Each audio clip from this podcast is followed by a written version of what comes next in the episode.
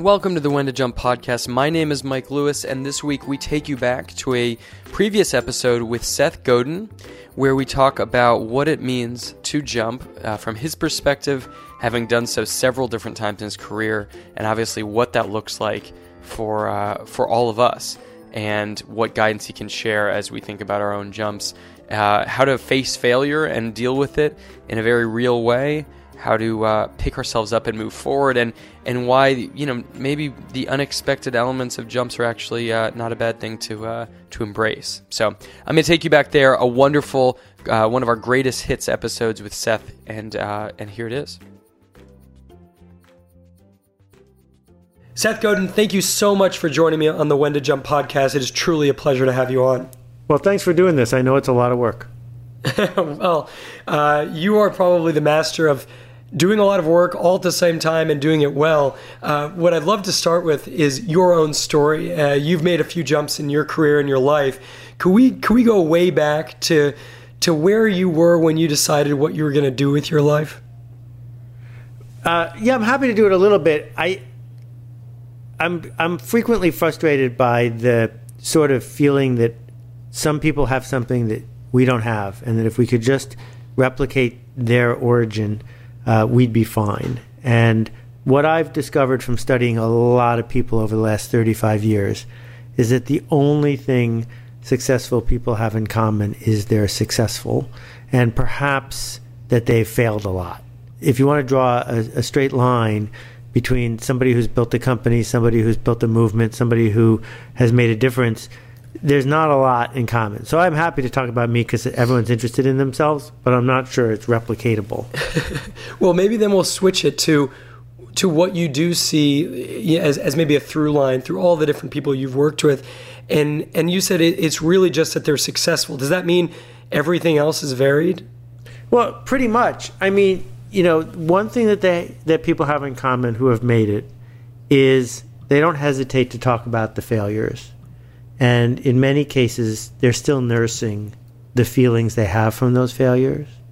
Uh, and that in none of the cases did those failures translate to, I am a failure. Instead, it was, a failure happened to me. I was present when failure occurred, not, I am a failure. And when you look at the things that occur to you and you feel cornered or you feel unjustly accused or you feel like you're out of resources or that people have let you down or that you got an unlucky break, it's up to us to decide how to process that. And in my experience, it's not that the universe is sending you a message that you're never going to amount to anything, but in fact, it's precisely the opposite, which is the universe is saying lots of people run into speed bumps, most of them quit that people who don't quit are the ones who get through to the other side. Yeah, it reminds me of I call the, the ten thousand unsexy steps you go through, which we've we've talked about a bit in our community and in my book. Of you know that's that's that medium icky middle ground you don't necessarily see, and you know at the end of the race, at the success story that's polished up and pushed out on social media, things like that. Yeah, I mean, I used to back in the day there used to be mail and the way mail worked is somebody came to your house every day and brought you stuff. And the mail for me for five years was rejection letters. And I got to the point where I was conditioned to hate the mail because the mail just meant one more day when I didn't sell anything. And what kept you going forward? Yeah, well, you know, it's interesting. I think I would have been completely justified in giving up uh, at business school, they certainly would have taught me that I would have been justified in giving up. But I had come to the conclusion that the only other alternative was to be a bank teller. And I could visualize how bad I would be at being a bank teller and how painful it would be. And so in my head, I drew a picture of an alternative future that was even worse than the one I was living in. and why was bank teller that option? It just felt to me like a job I could get um, as a fairly unemployable human being. You know, I my best job, my only job, was at a software company in '83 with an amazing boss, venture funded, fast growing. You don't find those every day. So if I was going to think about what my backup job was, it wasn't going to be an amazing experience like that. It was going to be a place that hires people by the bushel. And it seemed to me that with an MBA, I might be able to get a job as a bank teller. Do you think it's silly then when people say they never confronted failure or hardship in doing what they love? Well, the doing what you love thing is another uh, point for me, which is I don't think most people who are successful do what they love. I think most people who are successful love what they do. And Yep. those are two totally different things. I uh, those who listen to this podcast know I, I started I've, I've graduated from the cl- from literally um, my uh, walk-in closet, but I used to record this in my closet, and it was always so funny when people would be like, "Ah, I'd love to get to do that," and I'd say, "Really? Do you love sitting in a closet with the lights off?" and, and people think you're trapped inside, and you're actually recording something that might get you know put on air someday. I mean, you're right. There's a certain reality that I think you have to you have to enjoy that that practice. And why not? I mean, you know, the the thing is that I won the birthday lottery. I was born to the right parents of the right gender and the right race in the right year in the right town, and then I get to choose a career. And I don't have to shovel coal in a coal mine, and I don't have to dig latrines in the army. So anything above that is a choice. And if you want to, you can tell yourself the story that it's a choice you made voluntarily and you can choose to make it your passion. The people who would argue that real success lies in following your passion, I'm not sure I buy that because the kinds of folks, for example, who end up in the music industry because they love music, if you're in the music industry, you're not making music, you're hauling boxes or doing contracts or making sales calls. That's not music, that's the music industry. So I'm not sure that we're born with a set of DNA that points us to that one and only one thing we can be passionate about. And that's all we're able to do with love in our heart. I, I think, uh, um, and this maybe is a broader and longer discussion, but I think sometimes we're poisoned by by social media and pop culture in a way that that that tells you, you know, you're either a God-given talent to do this, or you can be happy if you do that, and it just doesn't seem like that's that that's how life works, and that's how our lives are constructed. And it's airbrushed. That all you see in social media is the most made up, uh, smoothed over, glossiest version of anybody's life.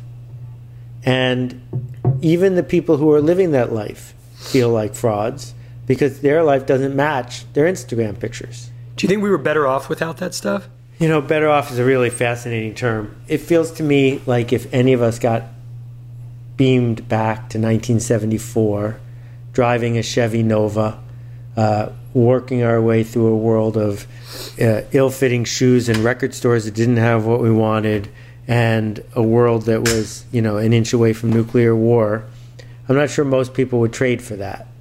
Uh, so we get what we get. And I think if you and I were king of the world, we'd fix social media a bit, but we're not.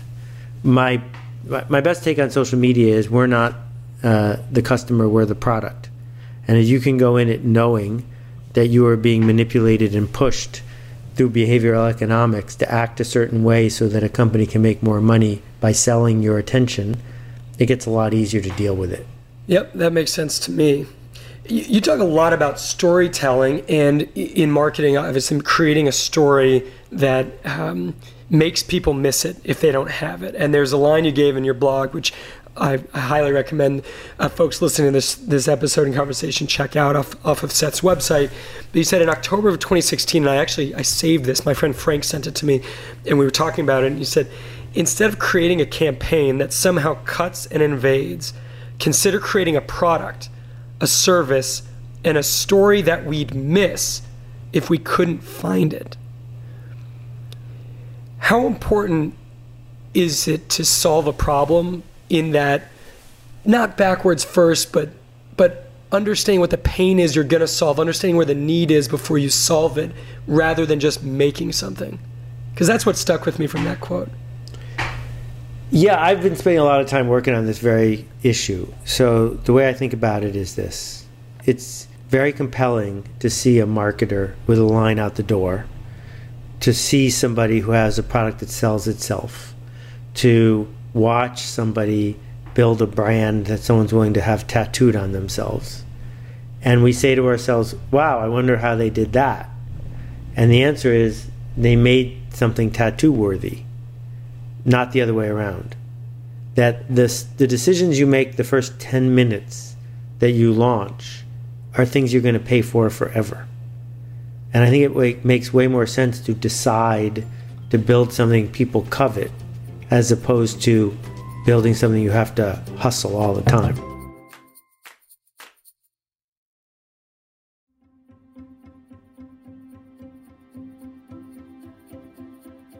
In, in your own experience in, in what you do, I mean, you, you do a lot of different things. You have an alt MBA program, you have uh, books, you have different programs you lead. Is that how you evolved your I hate to say platform because that's a cliche use of the word, but your practice and, and, your identity and what you offer people? Was it just listening? Is that is that the step that, that became first? Um, I think the, the first step is the word voluntary. I can't make anybody engage with me.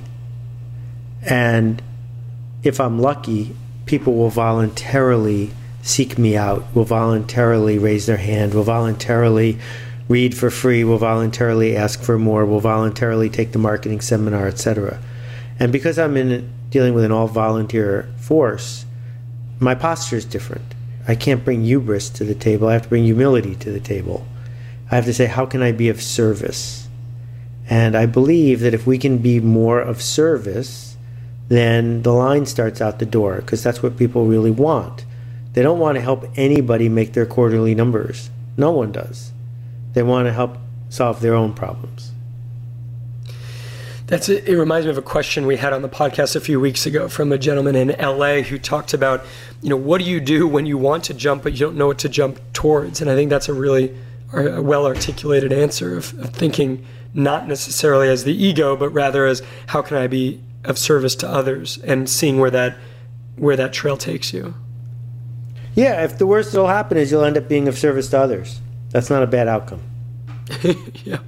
Yeah, and and what's neat, I mean, it, maybe this is just in my experience, but when I was sitting in my you know cubicle up, up, on the 39th floor of the Hancock Tower in Boston, I sketched a cover page to a book, but but the idea was actually something more broad of a community to come together to share ideas that I thought would help other people take risks, starting with myself.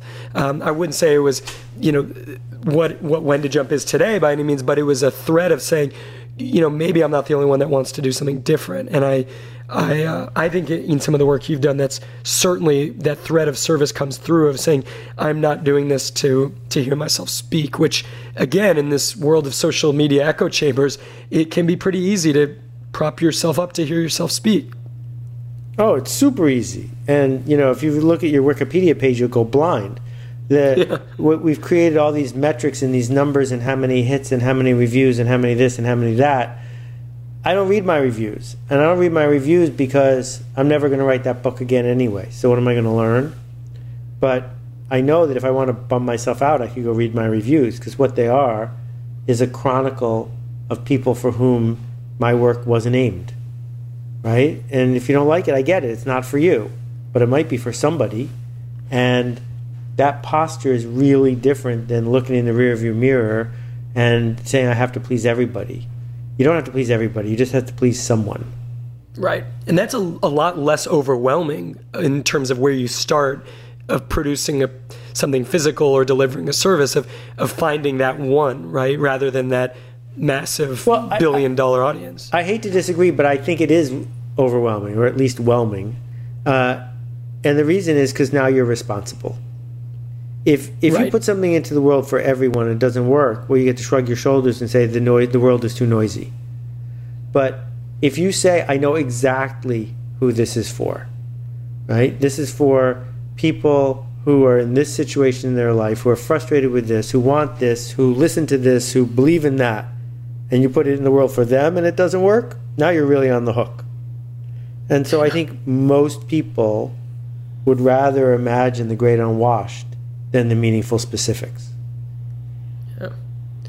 So, staying on this topic of kind of thinking of groups, thinking of the individual, uh, when you, uh, maybe this is the other way to look at it, but when you're thinking of making change, um, you said this is bring up another post of yours from it was about a year ago this time or, or winter of 2017, so a little bit longer. You talked about where the real impact happens. This is when you decide to, you know, whether it's to be of service or, or deliver something. You, you, you say, quote, finding a cohort of people who want to change together. Is that is that a key ingredient for success in, in doing that that next thing? Yes. And the reason is because we can no longer afford to talk to the masses. That it used to be you could buy TV ads or um, radio ads or magazine ads at a reasonable price to reach the people you wanted to reach. But now there's so much noise and so much clutter that while typical advertising online is really cheap, it's also really ineffective. And so, unless you're selling the flat belly diet, it's super difficult to yell at individuals. But what you can do is organize a cohort, organize groups of people who want to tell other people because they want to be part of something. And the poster child here, obviously, is the Grateful Dead. The Grateful Dead figured all figured this out long before anybody else. Uh, and the Grateful Dead only had one top 40 hit their entire career. They were almost never played on the radio. And as a result, they were one of the 10 most successful touring bands of all time. And they grossed over half a billion dollars. I didn't I didn't know that the the contrast there and what their hits placed as and where they came in in revenue. That's unbelievable. And you attribute that to knowing who your audience is, knowing what your your cohort. The it wasn't knowing. It was them saying there are probably people like us. Let's have a party. And if we look at their numbers in 1972, which many people think of as their best year, their average concert only had 5,000 people at it. But what they were doing was throwing a party throwing a party for people who wanted to be part of it.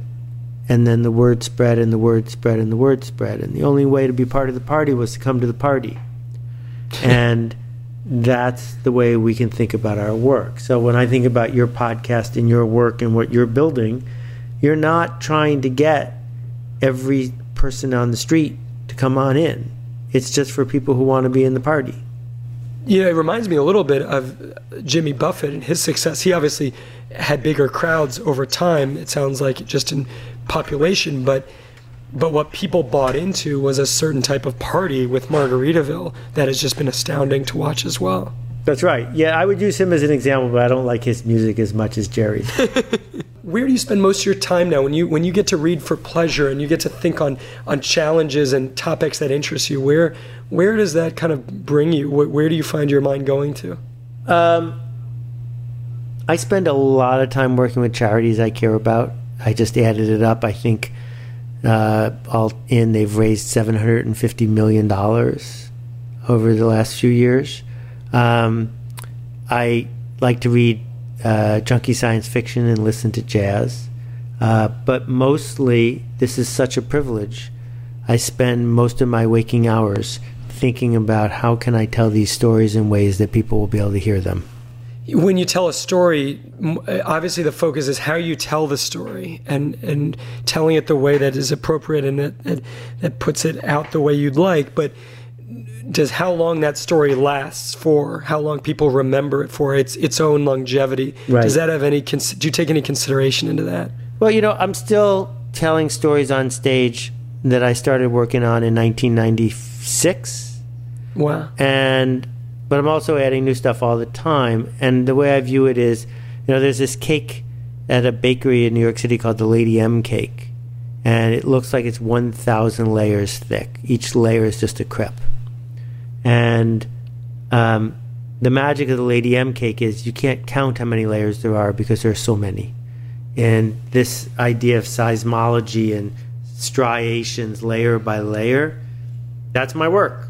You know, it's possible that someone will write more blog posts day after day in a row than I will, but it's going to take them a long time because I haven't stopped yet. And so there isn't one of my 7,200 posts that have won the internet. I've never written a post that was the hit of the day. Never one. And I'm proud of that because then day after day after day, they add up and they make an impact on people. You get to interact with so many different people, and there are people that also want a sense of agency over their life and want to make change. Do you find yourself giving the same type of advice to them? Is it change over the years or, or by the person or group you're speaking with? Oh, it definitely changes based on the narrative and the worldview of people, but my shtick hasn't changed in 30 years. I mean, I was really, really wrong about the World Wide Web. I, that was the most expensive mistake I ever made. I didn't think it was going to work. I thought it was like Prodigy, but with, uh, but it, didn't have a business model. It was I was wrong. But ever since then, I've sort of had this view of the universe, and something will come along that challenges that view. So I'll refine it and try to think about what could explain what happened, and then I'll become more nuanced. But uh, what we look for is predictive power. That every time an apple falls off a tree, sooner or later it hits the ground. Newton was right. And sometimes it takes longer than other times, but that ex- you can explain that with hurricanes. Uh, but the apple always hits the ground. So gravity is a really useful way to understand how the world works. And I think that these ideas of permission and remarkability, the ideas of tribes and cohorts, the ideas of uh, making change that people want to see, the kinds of stuff we teach in the Alt MBA about being a linchpin and leveling up and using your lever to make things better, these things are holding up. They're real. And um, I'm proud that I don't have to wonder who's in the audience before I talk because I think it all makes sense no matter who it is. I want to go to another blog post of yours, and I apologize to pull these out of uh, the the bin of, of posts, but I guess that's what you have to expect will happen when you write Sure. every day. Um, you know, this was one from August of 2017, so uh, just this past summer, and it was subject titled "Preparing," and then in in parentheses uh, the, for the test of time. And I won't read it all, but the first line says, We have a word for the fruitless search for perfect perfectionism. And we have a word for what we do when we dumb something down to get approval the committee. And then there's a, a bit more, and, and I want to um, I want to stop there for a second. It- it- this reminded me of something that came out in my book with a woman who is a single mother. I've, I've spoke about her before, uh, Laura McKowen. She left marketing uh, as an executive to to become a writer and a blogger and a podcast host, and um, has a, a young daughter. She talks about this this sort of committee she had made up of her family, her ex-husband, etc. And she talks about the difference between asking for their permission versus asking for their support, and how if you if you only looked for you know permission from the committee, you might never get it. She looked for support, and that enabled her to to be able to jump. Um, do you find that that a lot of people in the committees they form when we look for approval look for permission more often than support? Of course. And the reason is because it's not actually permission, it's responsibility. That if your committee says go ahead, then it's easy for you to come to the conclusion that they are now responsible because they told you to do it. And it's really hard to get a committee to take responsibility. It's super productive if you wish to leap to begin by acknowledging that you're going to take responsibility and reminding yourself all day, every day, that the one thing that's easy to take is responsibility, and you should go do that. And that's that is where you ended up on the on the post. Is you said it, it might be worth the effort to confront the status quo, to own it, to leap. I think that accountability piece is so important, right? At least right now, in being able to say this is what I'm doing, right? Well, yeah, I mean, the thing is, the post, the title of the post says the test of time. And most people, when they use the phrase the test of time, don't think of it as a test. But that's what it says the test of time. and it is a test. And the question is, how are you going to pass the test? How are you going to ace the test? And you're going to ace the test by taking responsibility. And in that in that post, you you you you made a really good point. you know, some people are make haste to treat things as disposable, to call it a temporary fix when you when you put out effort into something. And you said you said this, but maybe this next thing we're going to do, maybe it will last. Maybe it will be like that novel from 60 years ago, or the record album from 1962, or even the Flatiron Building 100 years later, still around. Is every new project you take on, every new leap you make, is that how you you have to kind of consider what you're doing? Is that it could still last? Well, only if I'm doing my best work. I mean, I was at a museum the other day, and uh, in the men's room, they had a garbage can with one of those hinged tops.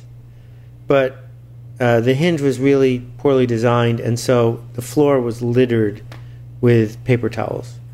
And every single day, someone goes into that men's room and has to clean up the mess. And every single day, that person doesn't fix the problem.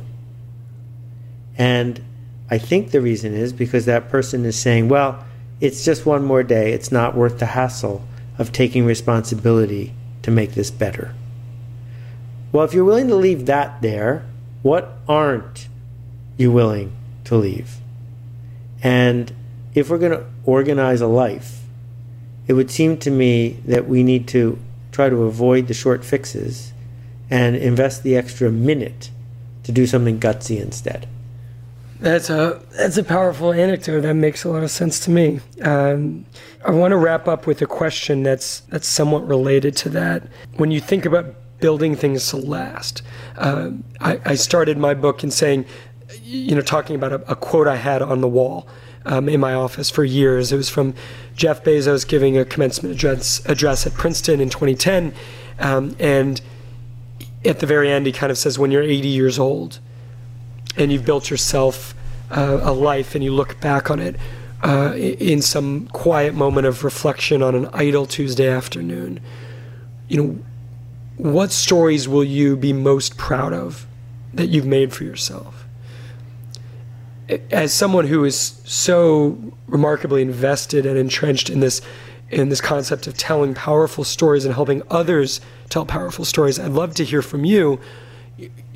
What will you be most proud of on that Idle Tuesday when you look back, if I may ask that? Well, so far, what it seems to me is that it's what people who have learned from me have taught others. So you and I have never met in person that I can recall. But you've been toiling away at this book, at this podcast, at this work for a long time. And it means the world to me that my blog posts have resonated with you, which means that the people you're teaching at some level, I maybe had a little to do with. And if I can set aside my ego and help people teach other people, that's what I'd like to be known for.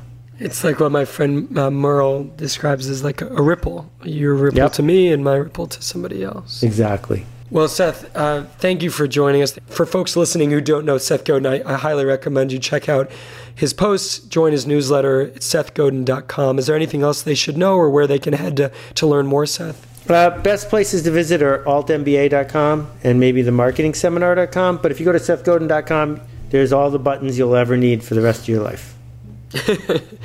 Thank you very much for joining me on the When to Jump podcast, and I, I look forward to uh, following up more on, on each of the different things you do going forward. Fantastic. Thanks.